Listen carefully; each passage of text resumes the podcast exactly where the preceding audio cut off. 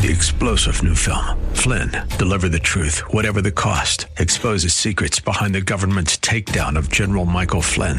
Flynn knew what the intel world had been up to. He ordered the first audit of the use of contractors. This set off alarm bells. He told the truth. He was the most dangerous person for Donald Trump to hire. They had to get rid of Flynn. Flynn, deliver the truth, whatever the cost. Available now. Watch it today. Go to salemnow.com. Salemnow.com. When it comes to your investments and retirement, in this economy, it's important to be smart. And with the Smart Investor Hour heard right here on AM 1420 The Answer, you'll get both smart and intelligent information you'll need to help with your investing. So sit back, listen, and learn with your host of the Smart Investor Hour, Tim Hayes of RBC Wealth Management. Good afternoon, everybody. Uh, let's start out thinking positively. Courage is discovery that you may not win and trying when you know you can lose. The greatest barrier to success is the fear of failure. Ain't that the truth? If we're growing, we're always going to be out of our comfort zone. Those are some uh, interesting stuff right there. Anyway, um, you know, we always talk about uh, our webpage at the beginning of the show and at the end of the show. So uh, if you want to get any of the material that we have or we talk about on this show, uh, stuff like our dividend growth portfolio, our prime income list, a business owner's guide to transition. Okay, a lot of people selling out their businesses to private equity, man. I'm telling you, you can get a better price. Number one, number two, there's some steps you got to take prior to that that uh, make it easy on you. I, have had a couple guys get this, and uh, they they they really liked it. They thought it was brief, but it was it was a, it gave them enough detail to to uh, you know get get the ball rolling. Let's put it that way. Savvy in Credit Investors Handbook. Boy, interest rates are at a 250 year low, an all time low. What a better time to borrow. The wealth plan, it's interactive, folks. It's it's constantly changing. So it just doesn't, we don't put it on a piece of paper and say, you come back to it 10 years later. You can mess with it every day if you want, all right? And then the family inventory workbook. I think this spring tells us that we should have our financial house in order, okay? The summer's over, school's in, in, in uh, session, okay? Take it from there. All right. Uh, so people were asking me, and uh, we, you know, we had our uh, this week. We had our equity conferences, uh, virtual equity conferences, and uh, and there was some pretty good stuff. And one of the, you know, unfortunately, Lori Kaus of Athena, who is our head strategist, is on maternity leave. So, you know, first of all, we wish her well and hope she.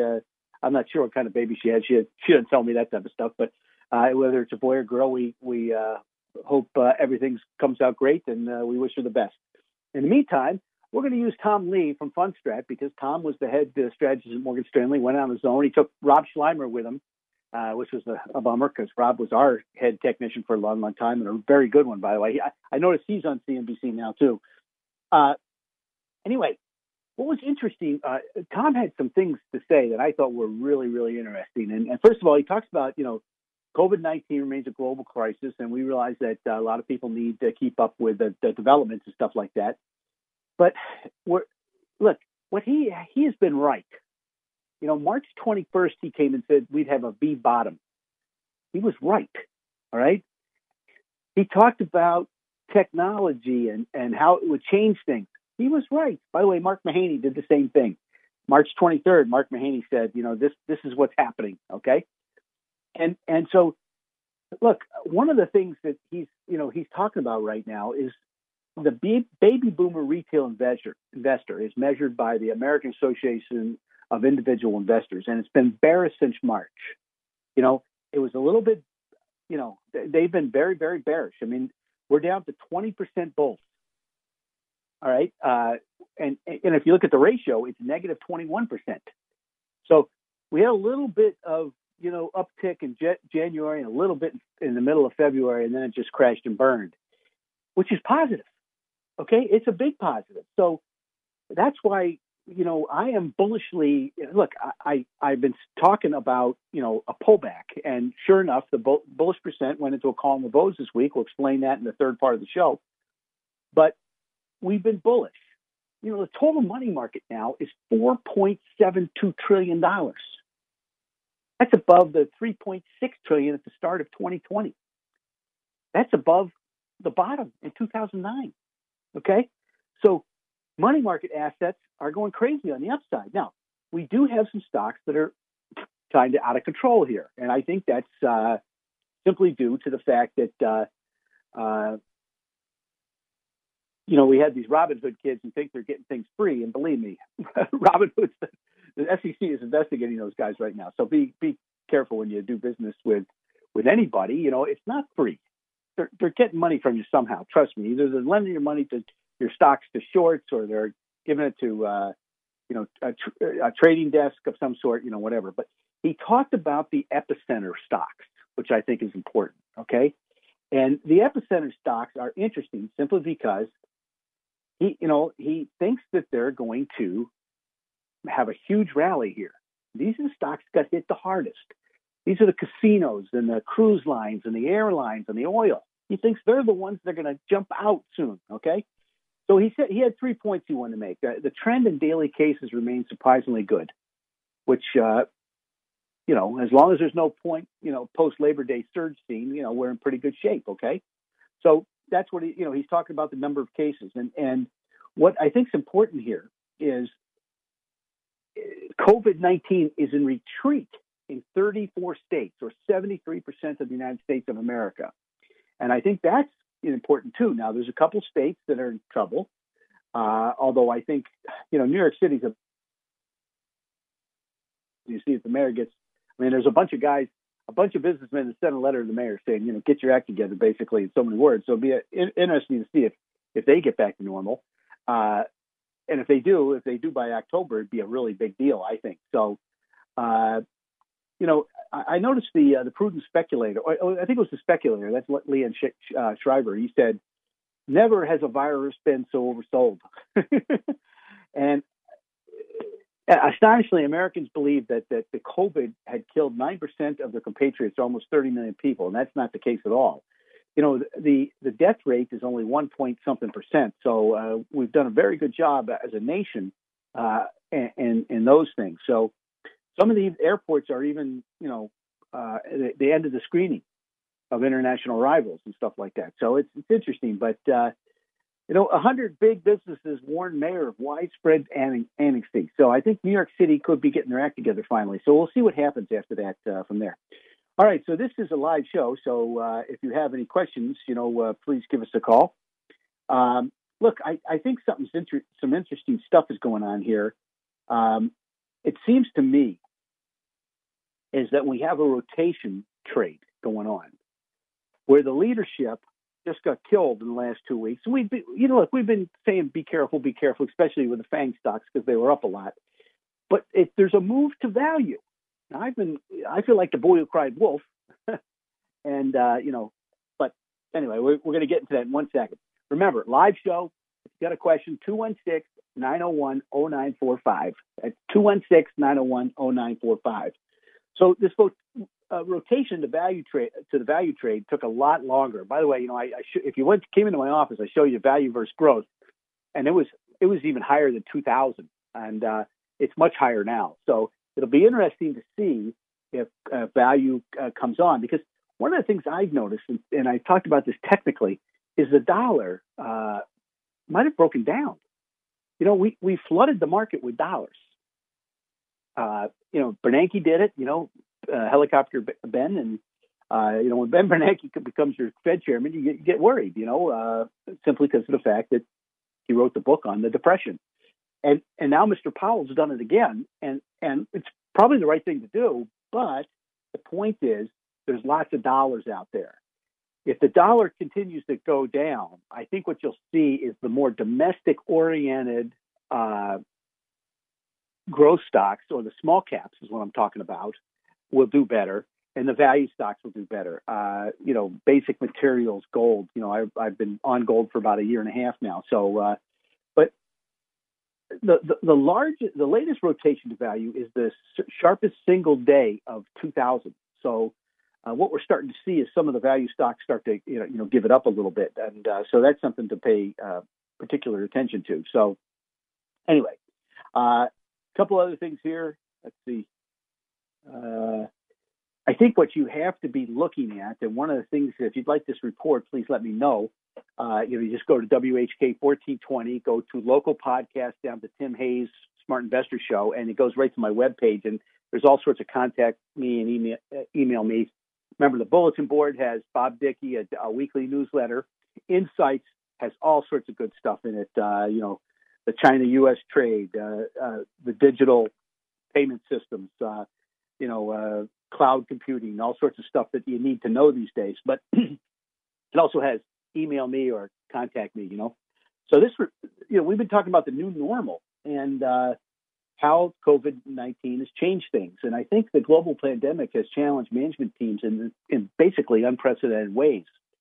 Uh, they forced retrenchment of ec- economic activity has impacted companies differently. The ones that were resilient to those unexpected changes have seen their stocks outperform those of companies that were less able to successfully react, okay, uh, to the changes. So I think corporate resilience is a characteristic that enables a business to tolerate, overcome, and be strengthened by the adverse events and experiences out there. All right. So the aspect of a company can be expressed across multiple facets, I think. Uh, operational resilience, financial resilience, and even resilience of employees uh, can play a part. You know, uh, that type of thing. So I think there's some things that you have to you think about. Number one is supply chains.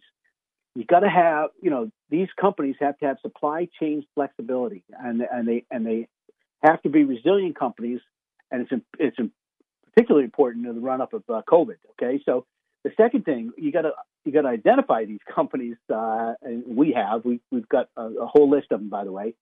Uh, you know, if you listen to uh, Janus Henderson, which is a global dividend payments fell by 22% to 30, 382 billion during the second quarter.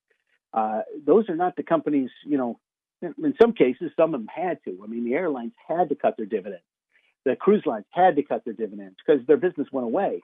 Uh, but I think for the long term, investors, resilient companies should constitute a significant share of your portfolio.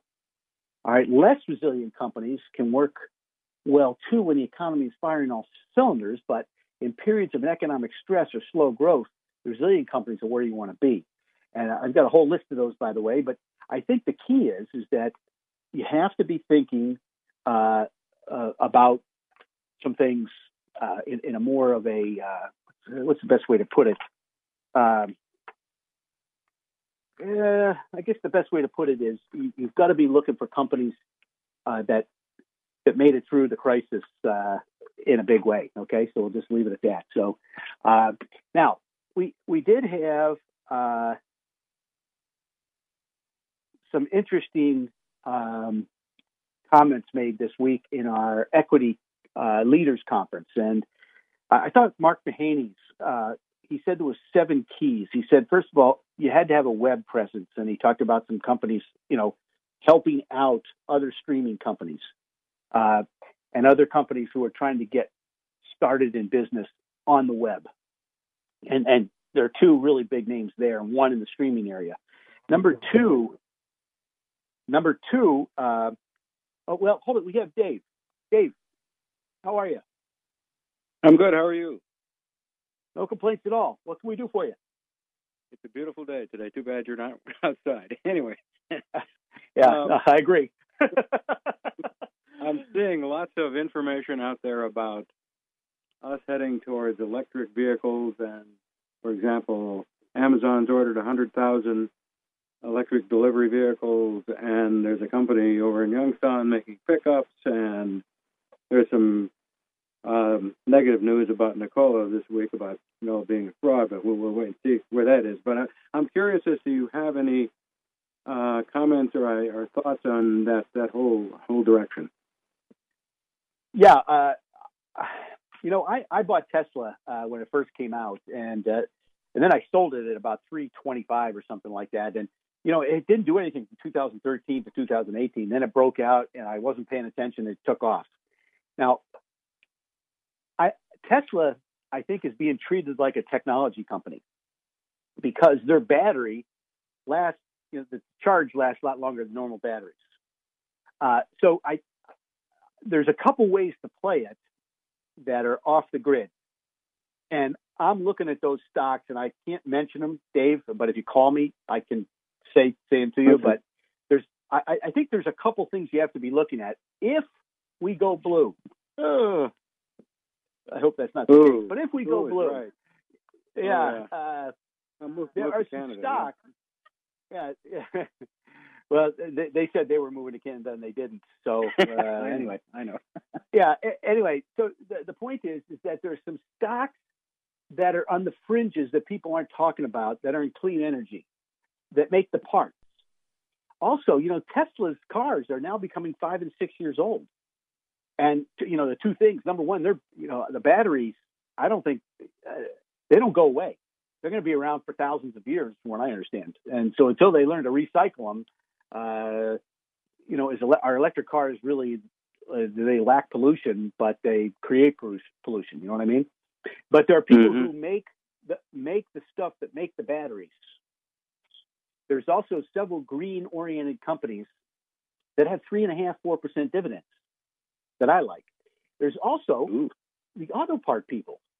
You know, Tesla, you know, doesn't have a lot of parts, but they're getting into that time frame where they're going to start breaking down. So auto parts people might be a real good idea too.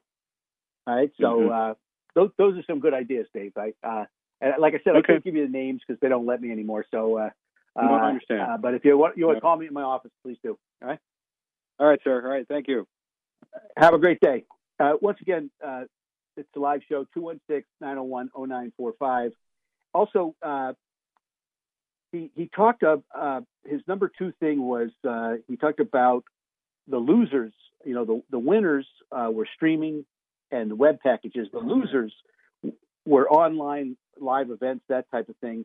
Number three was net advertising was another thing you got to look at. And then he said Google becoming less relevant to e-commerce, which is interesting. And then uh, he talked about targeted implore uh, producers, and that's TIP. It's a new thing out there. You, you should know about it. And then finally, he talked about innovation remains strong in, in the net sector. So uh, those were Mark's big things. And let's take a break and come right back. This is the Smart Investor Show, and I'm Tim Hayes. Stay tuned.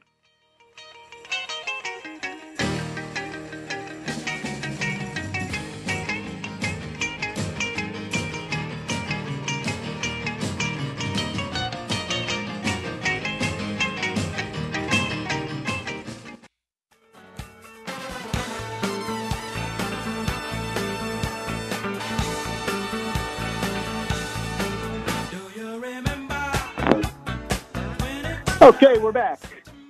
Hey, if you just tuned in, this is Smart Investor Show. I'm Tim Hayes. Once again, it's a live show. You got a question? 216 901 0945. That's 216 901 0945. Now, look, I've been looking over things, and um, um, I can make a case for a low. You know, we hit a low, and I can make a case for us, you know, still having corrective activity. It does look like to me that the VIX peaked.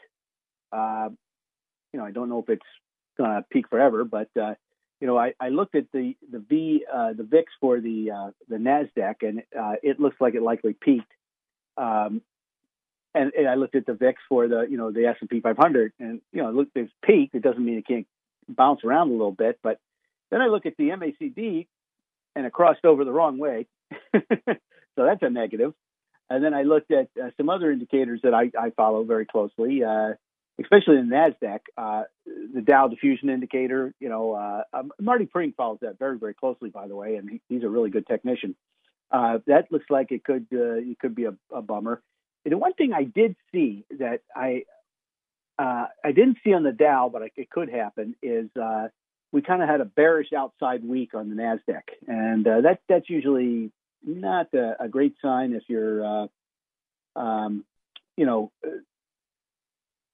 in, in the Nasdaq Composite because that's that's where all the money was made, and that I have a feeling that's where they're going to take the, the money from. So um, now, if I look at uh, you know, I, I looked at the market, what I saw is most of the ratios look like there is a change in leadership coming, uh, or a rotation, shall we say.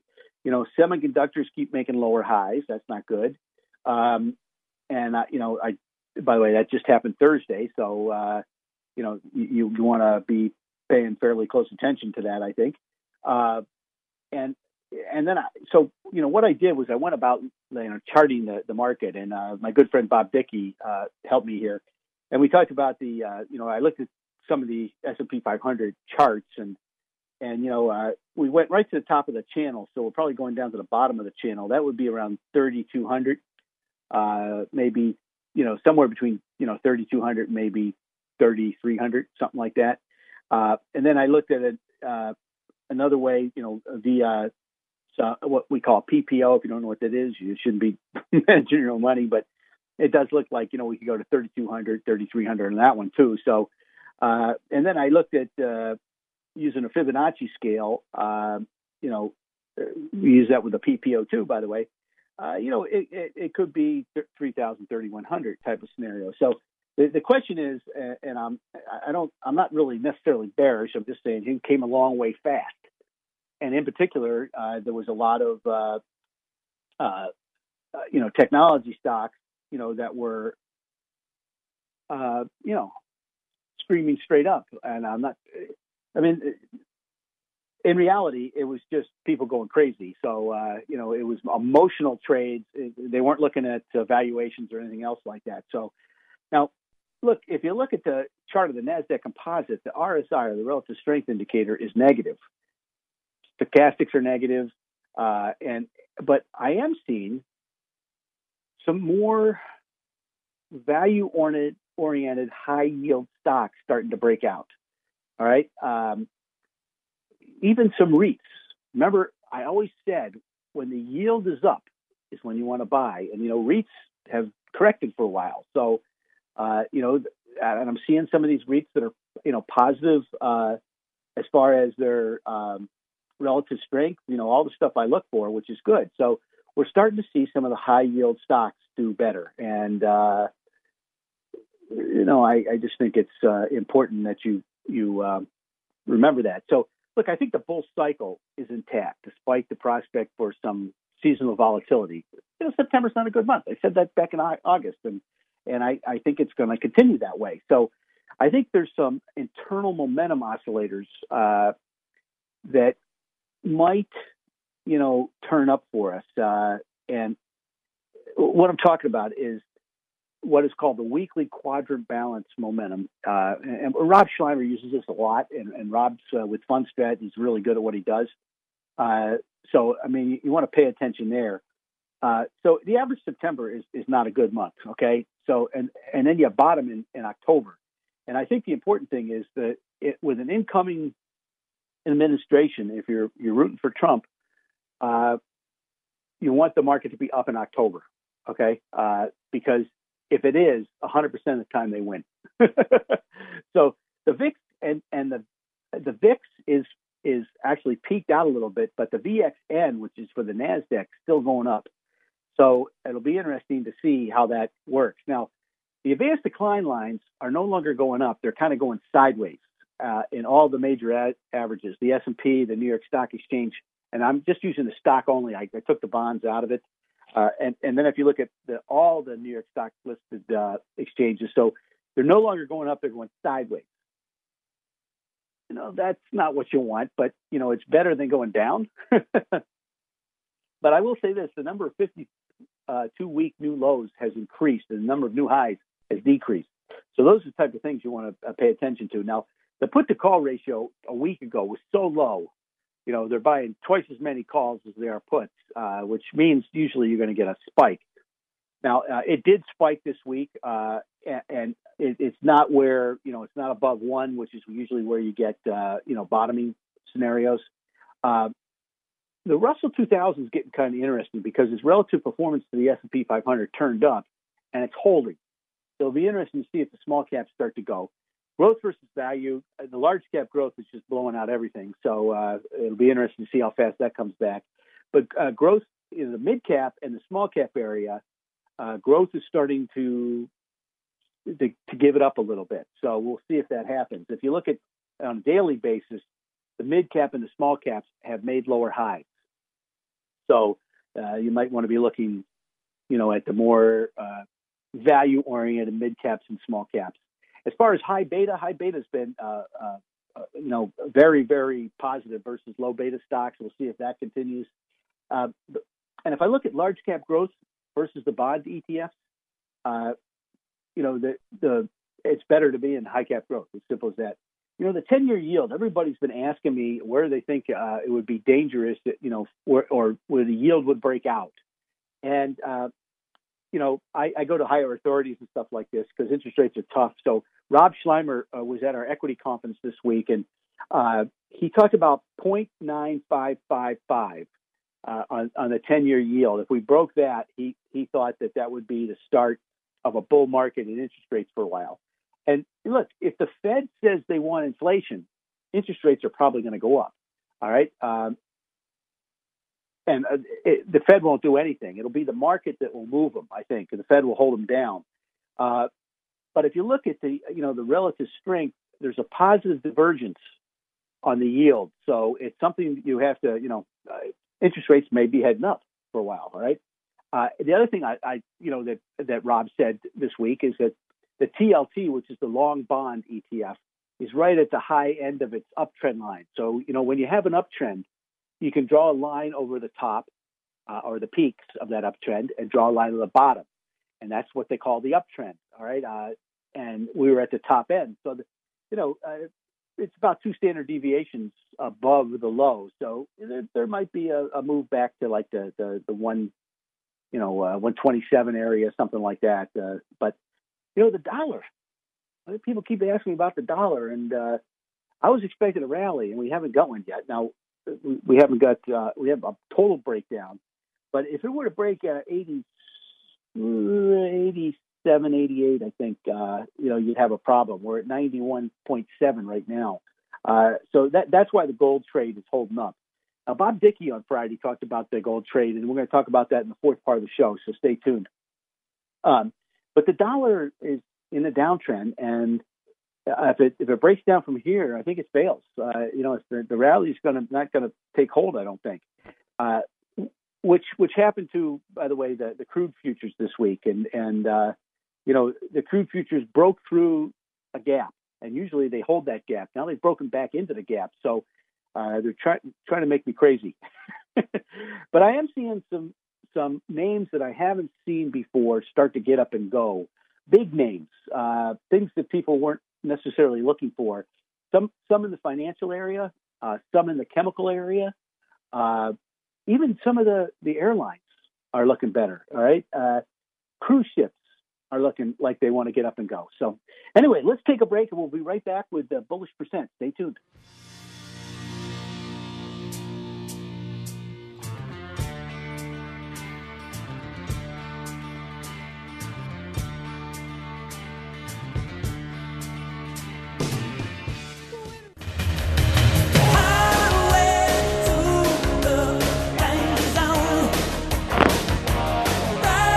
Okay, we're back. You know, I just got an email from Clyde, and uh, Clyde said, Tim, if you're bullish, but you're not so bullish about the technology stocks, what would you be doing right now? Uh, very simply, this I would be uh, looking at the prime income list and the dividend growth list. There are some really good ideas there. Uh, you can get that by going to my web page. So you go to WHK1420, go to local podcast, down to Smart Investor Show, and it goes right to my webpage. Uh, I also think there we have some top ideas. You know what we call a, a multi-cap portfolio, so it has small caps, large caps, etc. There's some really good ideas in there too. So, uh, but the prime income list and the dividend growth portfolio right now are something you want to take a look at, as far as I'm concerned. So, Clyde, I hope that answered your question. Uh, didn't give you any individual stocks. I'm not allowed to do that anymore. But uh, uh anyway, you know, I, I, was I was looking at the the, uh, the Standard Poor's and the Nasdaq, and uh, the Nasdaq had pushed into what we call correction territory with a 10% decline last week uh, between you know basically Thursday and, and Thursday. So, uh, you know, when it hits correction court, uh, territory, the index has posted a gain of around, on average, of about 27% in the ensuing next 12 month return. So it'll be interesting to see. Uh, there may be a change in leadership, but it'll be interesting to see if that occurs this time around. Because uh, we looked, we looked at all the major corrections, uh, you know, even in '99 and, and 2000, and uh, now 2000 was probably the one exception. but you know, like in, in 1999, we had a, a 10% correction, and we had a 96% 12 month return in the Nasdaq.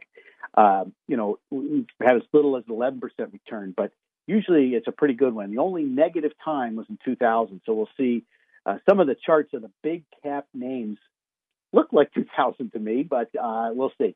Uh, I think you got to, you know, with those stocks that went up too much, you got to worry about a lower high. Okay, that's all I'll say. Supply comes in a lower level, uh, you, you, better look out.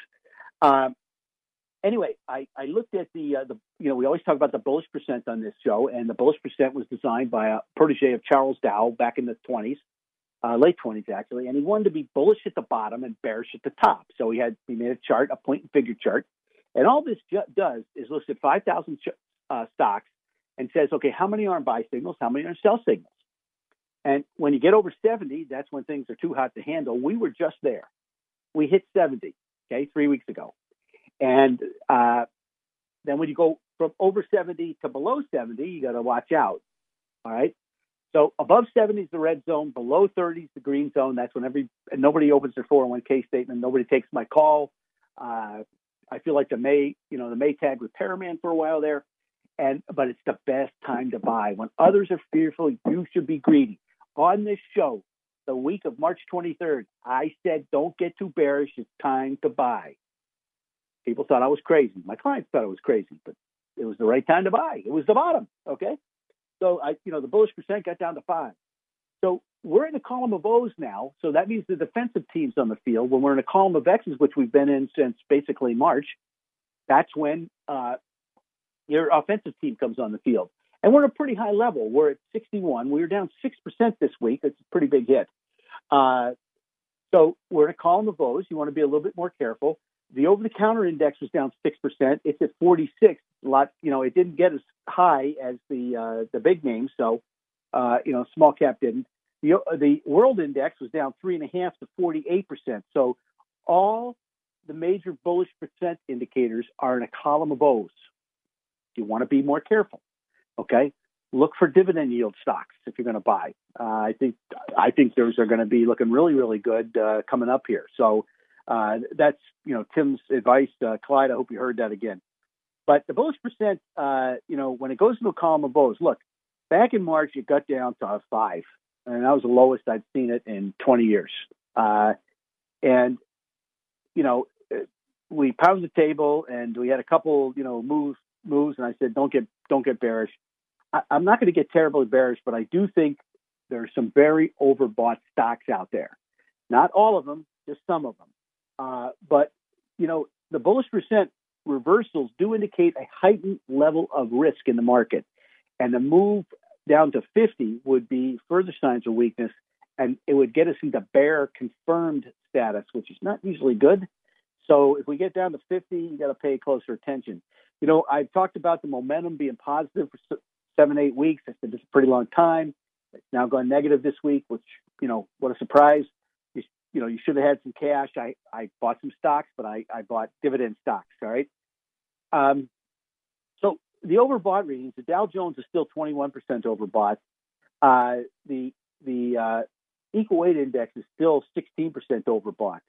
Um, and the QQQs, which is the NASDAQ Trust, uh, Invesco QQ Trust, uh, the fund scores it's only two percent overbought because it just get, get whacked, but the fund scores at five eight, so you got to be careful. And then the XLG, which is the big ones, is still seventeen percent overbought. So some of these names, you know, we said they were like hundred percent overbought last week. We've come down quite a bit.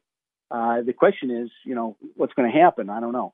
Now, I looked at the mid cap stocks. So see, I, I think there's going to be a change to small cap and mid cap or into value stocks. I'm not sure which which way because they're both way way down uh, as far as large caps growth stocks are concerned.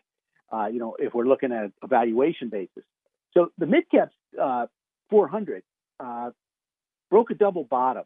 Now it has two tops up at 196. Now this is the IJH, and if it were to reverse up and break that double top, uh, that would be what they call a shakeout pattern, and that'd be uh, a really very. It's usually a very positive uh, pattern. Now, uh, as far as the small caps, they just they broke a double top at 75. This, and I'm talking about the IJR, by the way, and they pulled back. Now, if they reverse up, that would be really, really uh, impressive. Okay, that'd be a QQQ is so far above uh, every, everybody else. Uh, you know, it, it's pulled back. Uh, it'll be interesting to see if it uh, just goes sideways for a while. I think it has to because uh, these stocks look like they're going. They're you know, it's like a tree going to the moon. Don't think that's going to happen.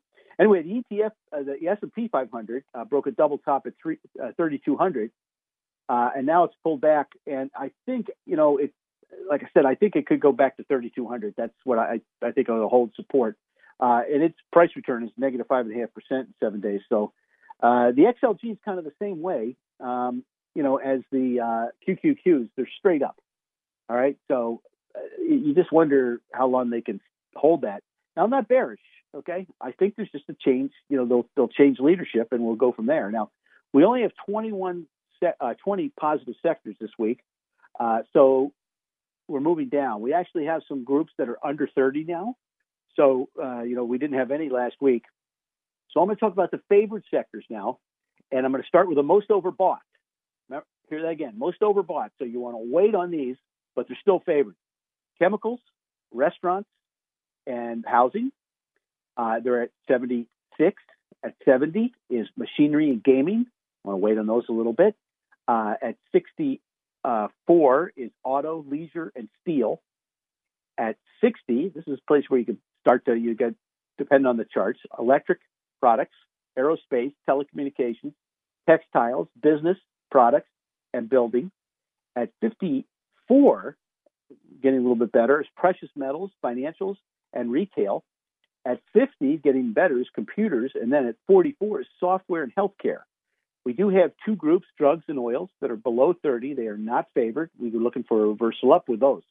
All right. So, you know, uh, we started out with the most overbought and we moved, you know, the last sectors are the where, where you want to look. Okay. Um, I did notice a couple things. Uh, you know, gaming still is now in bull confirmed status. So is machinery and tools. They weren't uh, two weeks ago. That's a big positive. And then um, if yeah, if I'm looking at uh, you know what went where, uh, the internet moved to average. Uh, some things went to unfavored: drug, oil, protection service, and waste management. And then really unfavored was gas utilities. By the way, gas utilities have nice yields. Remember, when when yields are up, you want to look at those stocks. Okay, if you're buying them as, as a bond surrogate, that's an important thing. So uh, there we go. Eurozone, uh, international equities. Uh, boy, I, you know, I looked at uh, like uh, you, you, know uh, United Kingdom and um, like eurozone broke a double bottom, and the United Kingdom went right up, up to its bearish resistance line and fell back down. Uh, a, move to 25 and a half, and I'm, what I'm looking at is the EWU and EWZ. Uh, by the way, the point and figure charts are provided to us by our friends Dorsey Wright, uh, and they're part of the Nasdaq now. Um, so the other uh, things that I saw internationally, I thought that was good was was Denmark. Uh, you know, Denmark, and I don't know why it's it's broken above all the European stocks, but uh, Denmark. Uh, uh, if you look at some of the ETFs like uh, Eden, E D E N, and some of the other names, you know they've pulled back right to where they should. So uh, they're good looking charts long term. And fixed income, um, convertible bonds uh, were really really overbought. They're like 100% overbought, and you know, convertible bonds go down with the stock market. They're kind of a bond, you know, bond surrogate or a stock surrogate, shall we say. Uh, and so what you really want to buy them when they're over oversold, you know, buy yield when it's up, right? So right now, I'd probably, you know, uh, they, they've gotten beaten up a little bit. You know, you might want to add a little bit. Convertible bonds. Remember, we made that call about a year ago, and uh, they have outperformed everything. Uh, so uh, there we go. Um, also, uh, you know, if you look at some of the ETFs, they got, you know, uh, let, us just take one ICVT. That's the iShares convertible bond. You know, they got up to 85. They came all the way back to 77 in a week. uh, so you know, you just you want to uh, buy yield when it's up. Okay, remember that. Buy yield when it's up. Alternative assets. Uh, crude oil's been negative for 10 weeks. It looked like it was turning around and died. Gold's been negative for three weeks, but copper, copper's been positive and so hasn't corn. Uh, that's a good sign. So you know, we did see a sharp supply gut. So I'm sorry, in crude oil. Uh, and Labor Day traditionally signals the end of summer driving season. So I don't think oil's going up a lot. Uh, the question is, can the stocks do well? Okay, and so uh, there you go. A couple other things just to, before we go. Uh, relative strength buy signals. Remember, relative strength is very important. We're trying to add the fundamentals and the technicals together. Abercrombie and Fitch, Corcept Therapeutics, CAI International, Leggett and Platt, Stewart Information Services, Vera Bradley, America, AMC Entertainment, DXC Technology, and Verony. And then some sell signals, Alnylam, Pharmaceuticals, Commerce Bancshares, Allot, which is a telecommunications company, uh, MarketAxess, Rite Aid, Teva Pharmaceuticals, and United Electronics. So those are our sell signals. That's when you want to be a little bit more careful. You want to check the fundamentals. Uh, in the meantime, we'll be right back with Insiders. Stay tuned. This is the Smart Investor Show.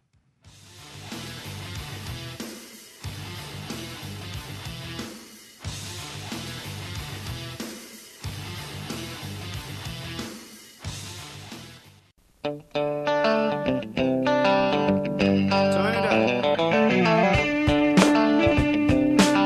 we're back.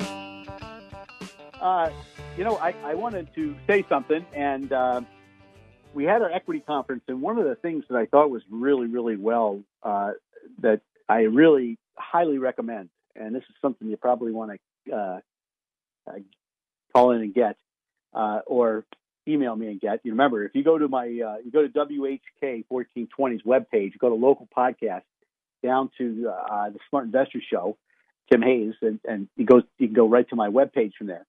Um, you know, check out Insights. Uh, there's a lot of good information under Insights. Uh, check out Bob Dickey's stuff. Remember, sometimes if you see what's happening, it's a lot better than what's just hearing it. Okay, that's what charts are. They're a visual viewpoint of the market and it's it, um, you know somebody said, "Are you a chartist?" Well, I'm a chartist and a fundamentalist. But what is charting? It's like being a psychiatrist. You're looking at what can happen, way way people think, day in and day out. Okay, so somebody said, "All I do is read Barron's." I said, "Barron's is great." You know, I, I I've been I talked about, you know, if you didn't read Barron's, you should for for 15 years on this show. But the point is, I don't know to hear what, what they're saying. I like reading that myself. But I, the market and the, you look at the, the charts, it's what you're doing that's important. But Mark Mahaney and Matt Hedberg, uh, Matt is our corporate software guy, all right? Mark Mahaney is retail software. And they're two of the best analysts on the planet. They've been right. Two years ago, I talked about we had a uh, soft, I mean, a technology conference, and I said you you know, you'll want to get the information from there.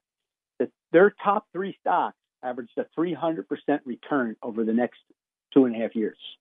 How's that? Huh? You know, that's big.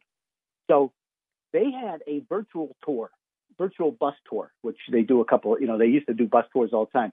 They get, you know, a couple buses full of institutional clients and they go and, and see these people's place of business and talk to them. Now they're doing virtual bus tours where they're, you know, uh, they have a lot of people online and, and they, they ask questions of uh, of the particular company. All right. It's a great piece, highly recommended. All right. So look, we always talk about insiders on the show, and the reason we talk about insiders is because they know their companies better than we do. And when there's heavy insider buying, uh, usually they're early, but I only look at the big stuff. Okay, uh, I, I, you know, if the guy is, or there's multiple buys. You know, if there's ten people buy $100,000 worth of stock, you want to pay attention. But uh, I did notice a couple things this week. Uh, Benefit Street Partners, which is, uh, you know, I'm not who they, I looked into their background. Looks like they know what they're doing. Uh, they're looking at Berry Corporation, which is Berry Petroleum. Um, they bought uh, about $600,000 worth of stock back on September 9th. And then on September 10th, they came back in and bought another million dollars worth. I believe uh, it looks like to me they, they own 10%. Okay.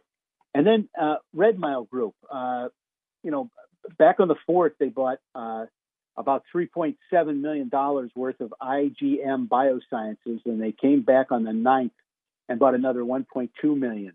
Uh, they have a really, uh, Redmile has a really good uh, uh track record, by the way.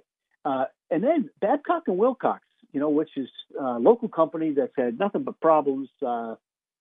Uh, I play golf with the guy who used to run the human relations over there, and he he was a little worried. But B B. Dot Riley Financial bought $4.4 million worth of stock, which is interesting, I think. Also, uh, uh, Karuna Therapeutics, uh, which is down from like 120 to 70. Uh, we had James Healy as the director. If you don't know who James is, you should read about him. He's a pretty smart guy. And then we had, uh, you know, last week we talked about Avis and how SRS Investment Corp was buying. Well, they they bought another 3.7 million dollars on September 9th, and then on the 11th they bought another 3.3 million, and on the 10th they bought 2.3 million. So uh, some big buys. Uh, and then uh, uh, Odanet, O, O, ODT. I can never get this name right. Uh, we had some interesting people buy. The stock got crushed last week on some bad news. And Aaron Davis is the director. You should know who he is. And uh, Boxer Capital. Uh, these guys all bought 1.8 million dollars, and then they came back uh, the two days later and bought another 1.5, 1.6 million, which I thought was really interesting. Uh, um, and then uh, La Jolla uh, Pharmaceuticals, Kevin Tang bought another. Uh, he, he, bought five hundred thousand dollars worth uh, on the tenth. then he came back and he bought. oh, by the way, James Healy bought some more of that Karuna. He bought some three hundred about three hundred thousand dollars worth. But Kevin Tang bought another 300,000, then he bought another 250,000. So that, equals a million, which is quite a bit. Um, and and uh, also the chief financial officer at Babcock and Wilcox, uh, which is Louis Salamone, he bought uh, about $100,000 worth of stock too. So I always like to see that. And then uh, we mentioned Vapo uh, Therm about a week ago because they, they got crushed and we had a couple people buy, and then Prescott General Partners bought some stock, which uh, you know, if you're in the stock and you got crushed, you'd like to see. Now, the big buy of the week. Well, hey, let's let's do a couple more.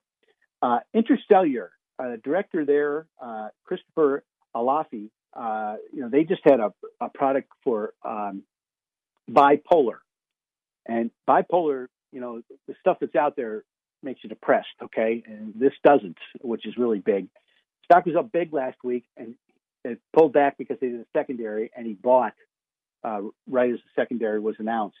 Now, there was eight or nine insiders that bought in July, and that's why I mentioned that one. Also, uh, you know, we, we talked about Keurig Dr. Pepper. Uh, we had a couple buys this week of over five hundred thousand dollars, and and uh, take it from there. And then uh, uh, Golub Group or Golub Capital, we had Larry and David buy some more in the ninth and they, they were buying last week, and then they bought some more in the fourth. Uh, so they they bought a bunch last week. But the buy of the week, I think, is uh, Kodiak Sciences, which is a biotech company by the Baker brothers.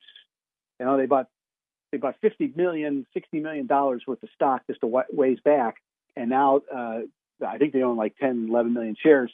They bought 5 million, 5.9 million on the third. They bought 5.5 million on the eighth, and then they bought uh, uh, 3.8 million uh, a, uh, a, couple days later. So uh, that's a big, big buy. All right, so we'll just leave it at that and uh, go from there. Anyway, um, you know, so we, have got a couple minutes left. Let's just talk about what Bob Dickey's thinking. Uh, you know, he said the market trends changed from bullish to correcting, and it's consolidating in the normal reaction to a very overbought condition. He, he's not bearish at all, but he said there's the so far, we've seen the heaviest selling in the more extended growth stocks. And actually, on Friday, we had a big sell off in the growth stocks again, and the financials were up, the material stocks were up, the industrials were up. All right. So uh, that's something that you, you know, um, you have to think about. Uh, you know, and, and, I think the other thing that's important is that, uh, you know, look, the reason we look at the bullish percent is you go down faster than you go up.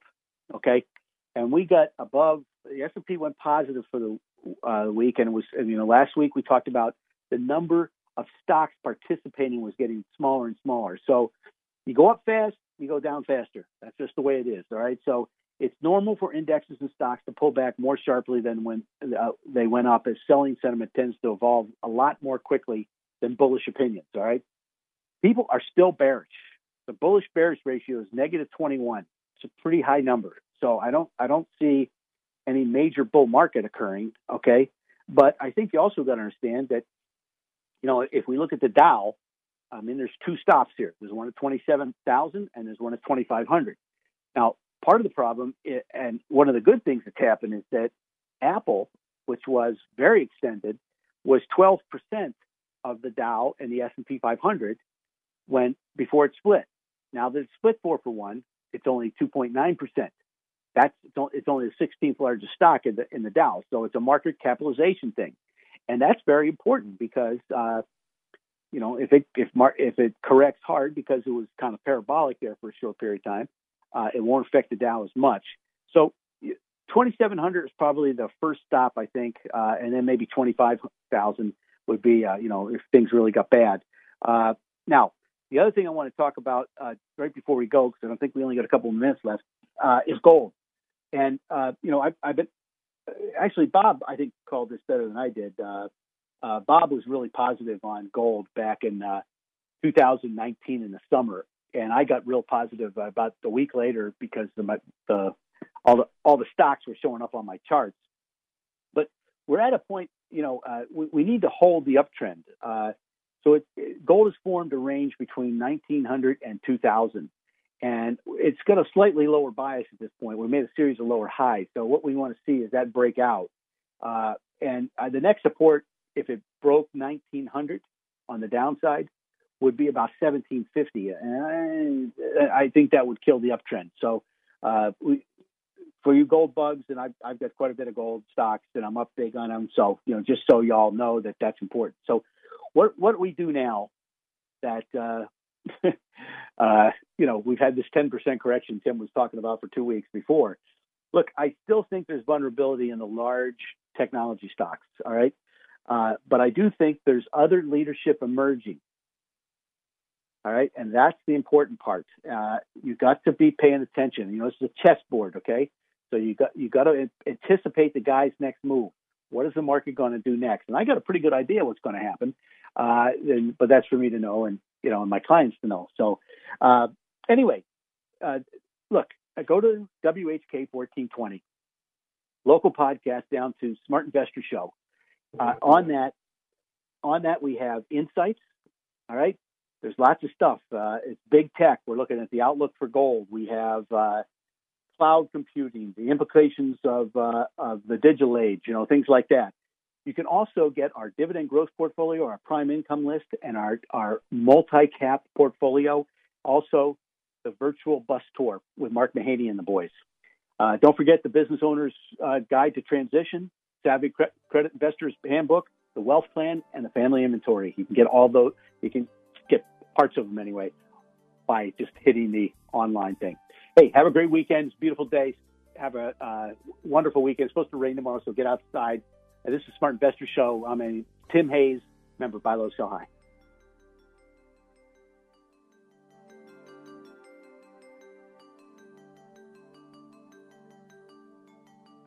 Thanks for listening to the Smart Investor Hour. To reach Tim during the week, call him toll free 888 223 7742. That's 888 223 7742. Or visit his website, rbcwmfa.com slash Tim Hayes. That's all one word in the address bar, rbcwfma.com slash Tim Hayes. Please join us again next Saturday for the Smart Investor Hour to hear more smart investing from Tim Hayes of RBC Wealth Management.